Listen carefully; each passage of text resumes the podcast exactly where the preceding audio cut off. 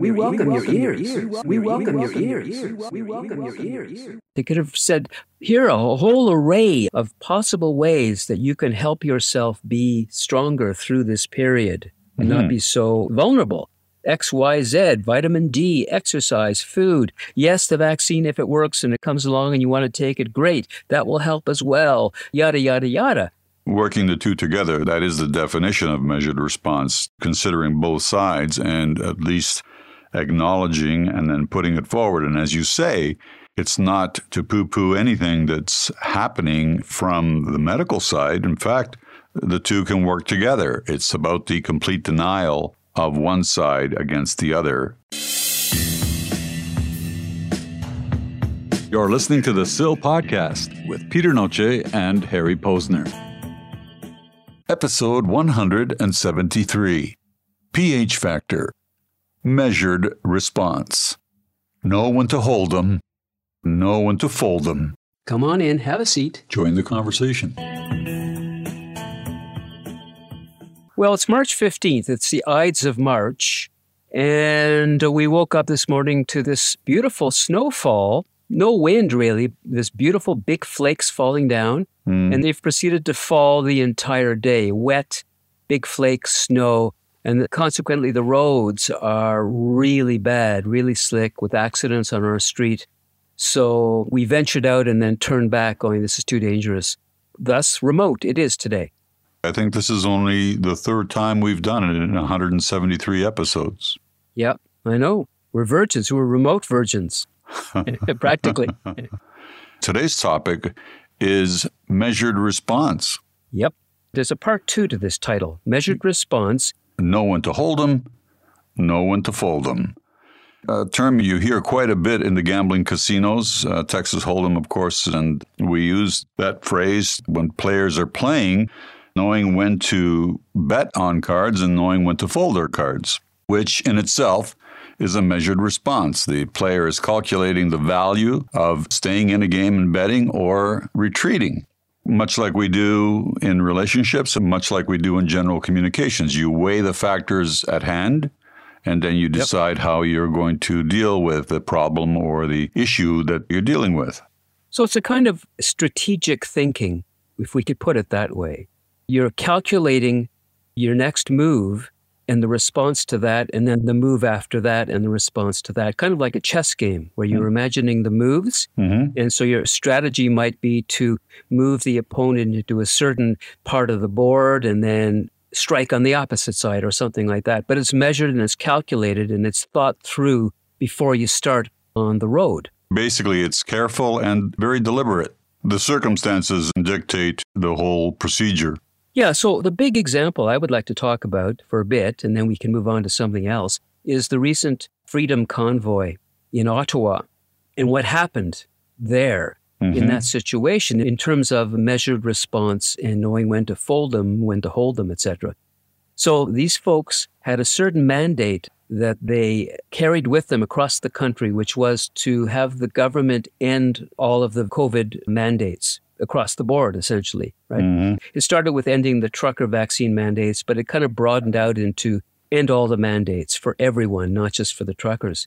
And so they put themselves in Ottawa, they ensconced themselves across from the Parliament buildings, and uh, a week went by, and uh, there was back and forth. The government was accusing them of white supremacy and foreign influence and all that stuff. And then another week went by, and it was back and forth. And now they were occupiers, you see. They were called occupiers because they're there for two weeks and they're not leaving. Their whole point was, we're not leaving until change happens, right? Mm-hmm. So what happened was there was a tipping point beyond which a protest did actually become an occupation, technically. Mm-hmm. You know, if people take a piece of land and don't leave it, that's an occupation. I think that's fair to say. And the calm and measured response from the convoy organizers might have been to say to one another after three weeks, we've made our point, and any longer than that is going to be deleterious to our cause. Mm-hmm. It's going to get worse and worse and worse. So the best thing to do before anything serious happens is to get our asses out of here and claim victory in a way. We've changed public opinion. We've put the spotlight on it, et cetera, et cetera, and live to fight another day. But they didn't do that. They overstayed their welcome, so to speak. Hmm. And it, then it became very tense. And the government, as we know, enacted the Emergency Act and threw the riot police at them. So they didn't know when to fold them, in a way. Mm-hmm. It was all about hold the line, hold the line. That was the catch-all phrase. But they didn't know when to say, okay, let's back off. It's a retreat, but it's not the end of the war. It's a battle that we're conceding, but we had some victories in that battle and all is good. So we'll carry on. Mm-hmm. That didn't happen. Now, we're so, discussing it that perhaps it would have been advantageous to cease the occupation, as you stated, and retreat in a so-called winning position. However, the determinant time would be left up to discussion at this point. Well, that's it. But you'd have to, if you were part of the convoy, you'd have to be listening in to public opinion, to how the politicians were approaching the protest and the turning and the changing and the tone. Mm-hmm. And if you're clever enough, you can just find that sweet spot where you go, we pull out now before the heavy stuff happens. And then we can say this has been a peaceful protest all the way through, no issues. And it's, there's a kind of victory in that. And they didn't do that. They just ended up waiting and waiting and waiting too long, I think. And as I say, overstepped their stay, their welcome. And it didn't turn out very well, ultimately, for the convoy, I don't think. Right. I mean, it's still going. And they did inspire convoys all around the world, including in the U S. So there's victory there that they should have been able to see, in a way. Mm-hmm. and, and then act accordingly. So knowing when to fold them in that case would have been critical. And in this case, you could also bring it to the other side, because regardless of what they did, there was also something happening on the exact opposite side of the fence. So the measured response could apply to both sides, actually. Sure. Well, our prime minister had no measured response particularly at all. It was more reactionary response, emotional almost, biblical almost, mm-hmm. proclaiming that these people were X, Y, and Z, Nazis or whatever he was calling them, and not really focusing on any nuances to their communication, to their message, not even thinking that he could communicate with them or they with him in any meaningful way. Uh, not even thinking about a mediator might have been helpful. A thoughtful person might say, let's bring in a mediator at least. And that way you can talk in some ways to each other and mm-hmm. come to some kind of agreement or understanding. That's what unions do when they're in conflict with their companies, et cetera. So it could have happened. There could have been a measured response. And instead, he invoked the Emergencies Act at a certain point, essentially declaring war on his own citizens. And that didn't look very good around the world. Well, essentially, uh, essentially what happened there, you could say, was the response proportionate to the action. And typically, yeah, yeah. that's what distinguishes measured response usually is, what are you looking at and is your reply to it measured in the sense of being proportionate to? Do you do a life sentence for stealing a loaf of bread, or mm-hmm, do you do six mm-hmm. months on community help? Right. And that way of looking at things certainly applies to the last two years and the responses to COVID. Mm-hmm. Were they measured? Were they measured? And at first it seemed that they were, because this was something that we felt like we didn't know much about. It seemed very dangerous and it was spreading very quickly. And so the lockdown response seemed in a sense measured at the time, which is why most people kind of went along with it and said, yeah, okay, we get that. We'll do that. We'll go along with that and we'll flatten the curve, as they said, right? Mm-hmm.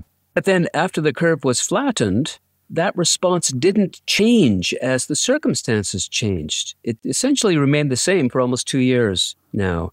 So not really measured at a certain point, but locked in. Mm-hmm. And I think that was problematic for our culture and society, and lots of harm was done. And the postmortem will tell the tale on that. One of the key things is to really listen to understand, not listen to reply. Well, exactly, exactly. We haven't had much of that uh, at all, right? But you need empathy for measured response. You need empathy. Even with knowing when to fold them, you know, when to hold them, you need to know what the circumstances are in a very clear-headed way to know when it's time to step back, step out of the argument, step out of the equation, whether you're a convoy or a person, you have you, to know when to do that. Do you know what the term is in gambling? For what? Stepping back, folding? For considering a situation before you act. It's called expected value. Ah, very so, interesting. Yeah, I mean, the term can be used to everyday events. It can be used even in discourse between individuals, at company meetings, uh, all disputes. Essentially, unions and mediators, what they're doing is they're considering an expected value. Yeah, another term for it might be risk-benefit analysis. Yes. Exactly. And the expected value, there are numerical applications in gambling situations as well, ratios, percentages, possibilities, et cetera. But you're mm-hmm. basically doing the same thing when you're having a, a difference of opinion with your spouse, your friends, your children. You're evaluating the value of your response. In other words, what's it going to cost? Where's the compromise? And that not only requires empathy, it also reduces antagonism. It shows more of a willingness to consider, to discuss, which also includes patience. Mm-hmm. Yep. And these are the elements that are pulled together to reduce emotional charge, which is really what we're talking about here. Yeah, and one of the ways of doing that, and you've mentioned this before, is understanding the value of stepping out, stepping back, being silent. The value of silence can't be understated in that regard. In order to have a measured response, you have to take the time to think about your response, and that you can think about that in silence, not within the conversation so much, mm-hmm. but on your own time. Be in your own silence and get your thoughts clear, et cetera, et cetera.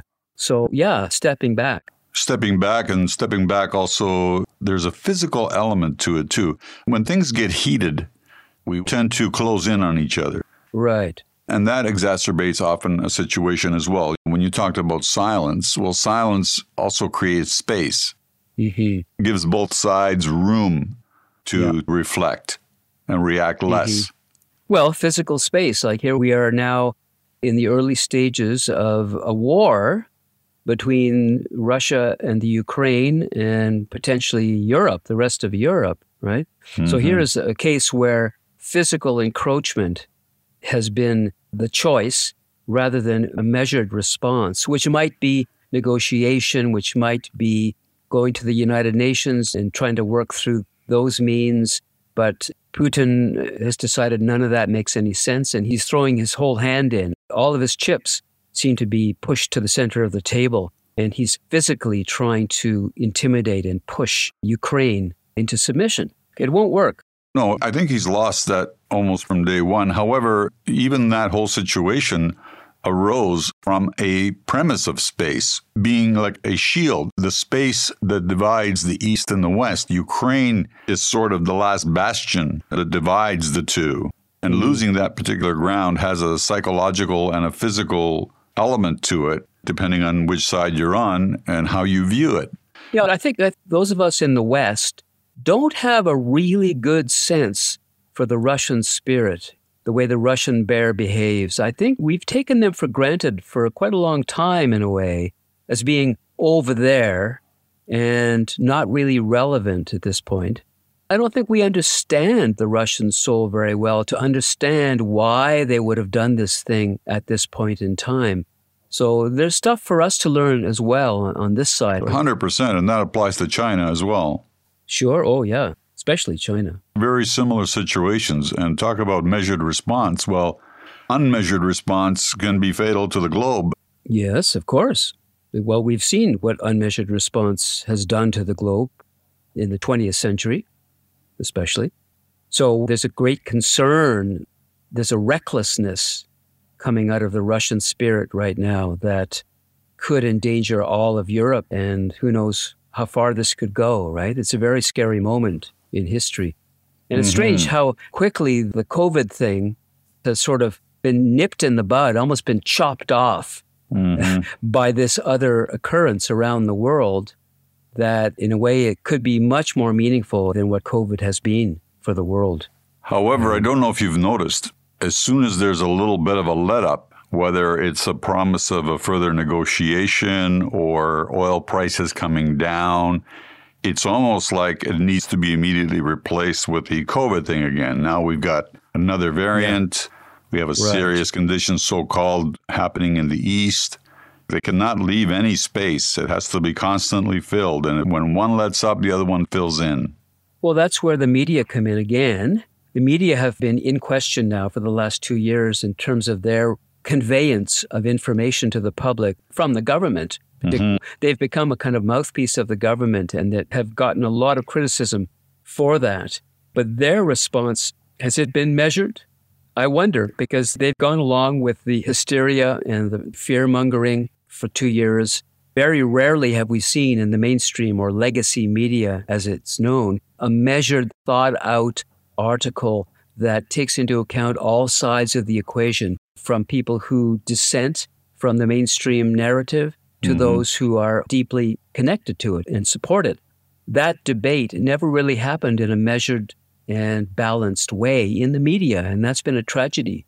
If it had happened, we wouldn't have the stalemates and the level of division that we have. There would have still been challenges. There still would have been things to rectify or discuss or implement. However, the divisiveness has been increased by the fact that there has been a lack of measured response in many instances. Absolutely. So we've had this divide happen because of that, because people have not taken the time to be silent, to think through their thoughts, to be empathetic to the other side, the other person's viewpoint, because the other person is not just their viewpoint. The other person is their whole life, is mm-hmm. their upbringing. What happened to them as a child might be deeply affecting the way they communicate with you. So we have to find our humanity again and be kind to each other and not play brinkmanship yes. and play games and that sort of thing. You mm-hmm. have to be honest and forthright and sensitive to each other's feelings and thoughts as well. In COVID, there's another area, I think, that's a very critical area when it comes to measured response, and that's the way we all individually and socially view medical treatments. In terms of the measured response to medical treatments, those people who believe in a more holistic way of living, those people who decide definitively to Western medicine, et cetera, those that do a bit of both. Where we're at right now, it's definitely one-sided. It's not a measured response. It's a very one-sided response. Yeah, it's a pharmacological response primarily. Mm-hmm. which the government has taken as their strategy. But as you say, it didn't take into account our natural immunity. It didn't take into account sort of natural ways of bolstering our immune system, which would have helped to defend against getting ill from COVID nineteen. Mm-hmm. Uh, none of that was really presented in a balanced fashion. They could have done that. They could have said, here are a whole array of possible ways that you can help yourself be stronger through this period and mm-hmm. not be so vulnerable. X, Y, Z, vitamin D, exercise, food. Yes, the vaccine, if it works and it comes along and you want to take it, great. That will help as well, yada, yada, yada. Working the two together, that is the definition of measured response, considering both sides and at least acknowledging and then putting it forward. And as you say, it's not to poo-poo anything that's happening from the medical side. In fact, the two can work together. It's about the complete denial of one side against the other. Yeah, and it's hard when you're the one who's holding the hand. Like, let's say you're the government and you got your narrative in place and you're pushing the vaccines and all of that.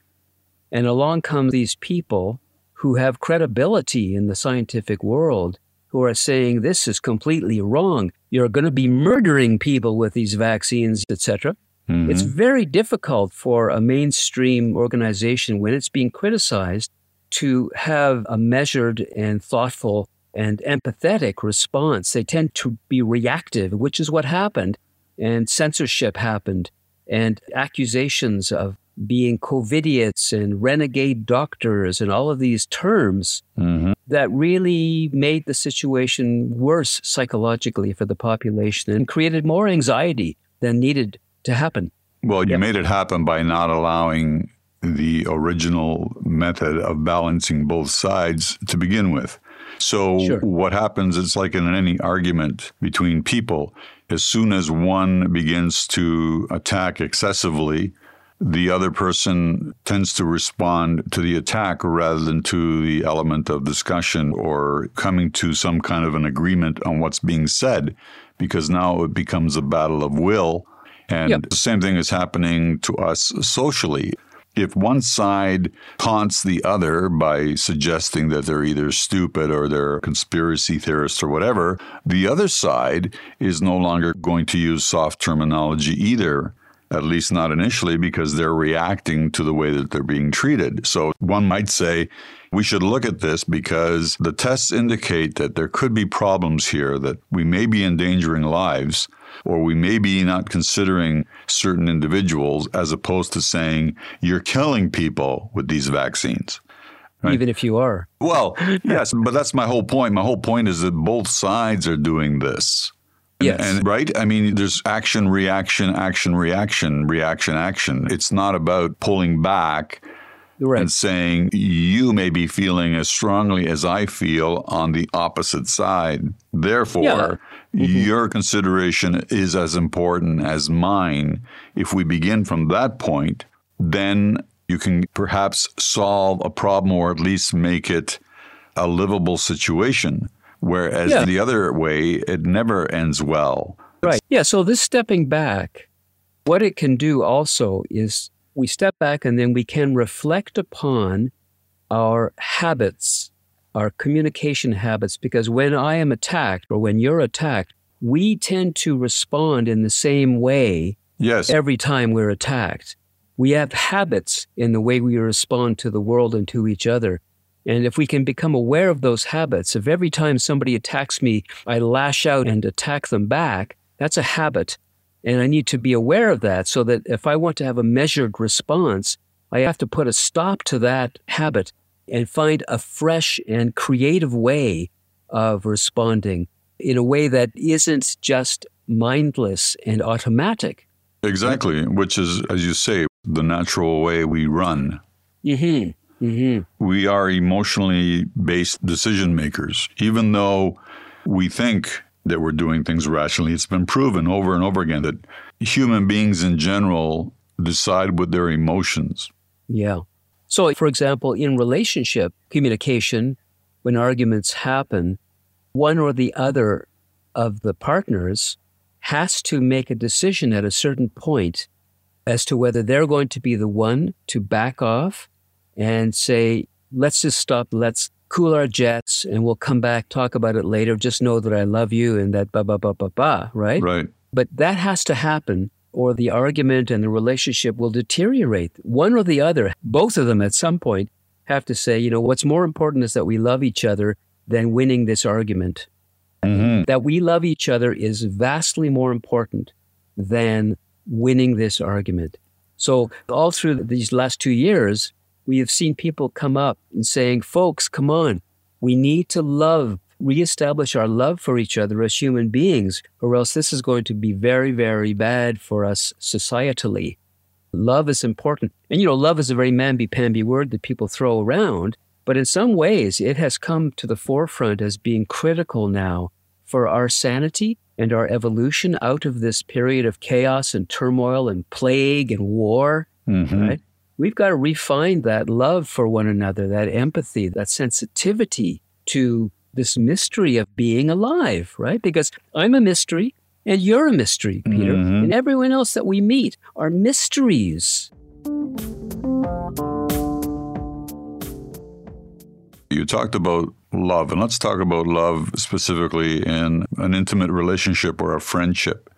Yep. When you're discussing that, you're discussing it on the assumption that both sides understand that that's what's going on. Part of the problem with personal confrontations, even in work-related situations and so on, is that you interpret certain behavior or certain words, certain expressions, with automatically saying in your mind, if a person loved me, they wouldn't do that. Right?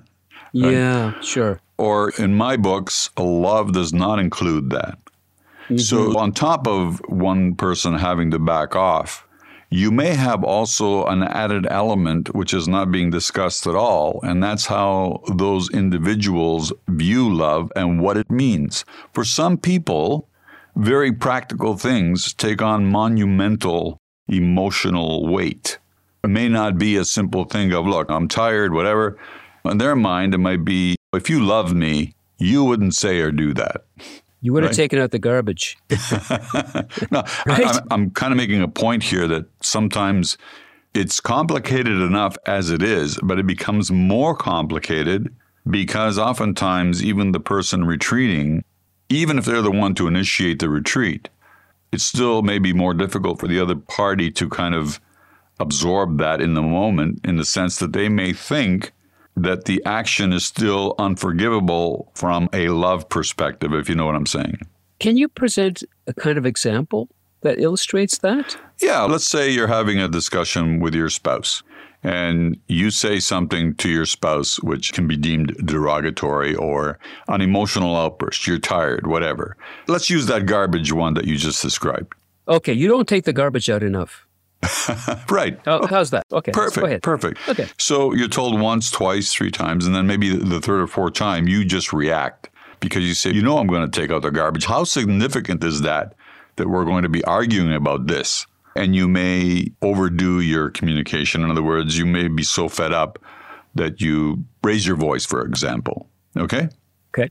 If I deem the raising of a voice as something that it shows that you don't love me, even you backing off, it's a little bit more difficult for me to meet you halfway because you've raised your voice. And to me, once you raise your voice, that means that you don't necessarily love me the way I think you should love me. Do you see what okay. I'm saying? Yeah, sure. I'm exaggerating to make a point, mm-hmm. but some people are more pragmatic about things and some people are not, right? Mm-hmm. They view, for example, if you don't bring a flower to one person, they'll go, ah, I'm a little disappointed, but it's not the end of the world. To another person, you forgot my birthday. If you love me, you'd never forget my birthday. Sure. You're really kind of talking about the difference between response and reaction in a certain yes. way, right? Yes, because it's not just a rational process that you can say, let's both meet halfway. You have to almost have the same kind of understanding about what those things mean. And it's the same thing in international disputes, all the things we discussed, war, COVID, all of that. Yeah. It's how are you interpreting that behavior? Is it striking through your heart or is it just annoying you? Sure. So when you step back and take that silent moment for your measured response, you need to assess, am I being reactive or am I being responsive? And that will determine how you proceed. Absolutely. If, if, I, if I know that I'm being reactive and I realize that, maybe I can back off and say, I'm too reactive right now. It's hard for me to respond to you empathetically, so I'm going to back off and then I'll come back into the room or something. I need ten minutes. I need to go out for a smoke, whatever, to cool down and then think about what I really want to say. And the other thing too is that inevitably in an argument about the garbage, it's never about the garbage. It's always about something else, and the garbage is just a catalyst to get uh, it going. And you're much closer to a measured response if both parties can acknowledge that. Sure, of course. And it's rarely the same because we all have different time spans as well. For you, five minutes might be enough. Let's yeah. put it behind yeah. us and move on. Another person yeah. may take hours to reach that. Right. Sometimes the answer to that kind of situation is one party simply goes up to the other party and hugs them or kisses them and says, I love you. That's all it would take sometimes to diffuse that moment or that argument. I've personally experienced that numerous times. And even if there are aspects to the argument that linger, that gesture of affection and love, it goes a long way to reducing the tension and anxiety that happens in these arguments with one's partner. It's very true, but it's not so easy to do in practice depending on the situation that you're in, how long yeah. the issues come up and whether it's the same issues occurring again and again. The mm. short answer, though, is true. Uh, regardless of the situation, I believe that everyone on some level, the question is the degree, benefits by counting to ten. The old counting to ten technique. It sounds trite, but speaking for myself, it works. The point to all of this is, whether you're talking about COVID, convoys, wars, at some point, one party generally has to make a decision to be the better man or the better woman. And know when to hold them and know when to fold them, like the singer who wrote that song, right? Kenny Rogers. Kenny Rogers, yes, for those young people who have no idea what we're talking about. Well, let's close this by simplifying what we're talking about. The phrase, know when to hold them, know when to fold them, is basically know your limits, know how many buttons mm-hmm. you can push and yep. when to retreat. Yeah. It's a constant calculation because every circumstance is different, and every circumstance requires different input and different energy. Not every situation is as easy to reach a point of measured response.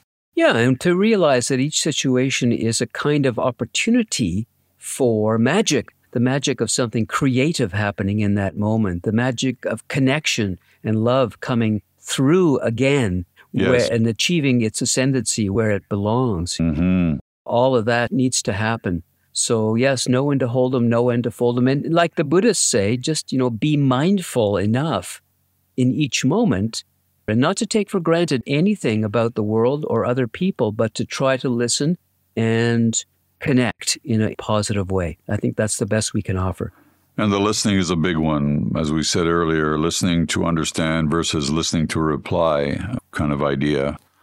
Yeah, and um, I think we understand a bit more what deep listening is. That sense of listening underneath the argument, to the tone, to the feeling, to the other person's soul, and how hurting are they?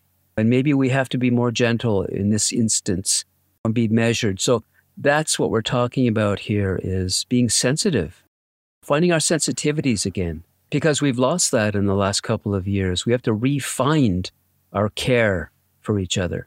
It's almost like we have to measure someone else's temperature. Exactly. Good. I like that. Let's end on that one. That's nice. Harry, I think we've managed to pull out this remote. Is it still snowing where you are? It's still coming down like Christmas. It's incredible. And yeah. do you believe that tomorrow will win for like plus ten degrees Celsius? And all this will yeah. be gone tomorrow. Well, spring is sprunging, and I'm thrilled to pieces that the warm weather is on its way. We need it. We really need the uh, relief, don't we? Yes, no measured response to weather. We want the full thing. Damn right we do. And ciao, Peter. Ciao, Harry. The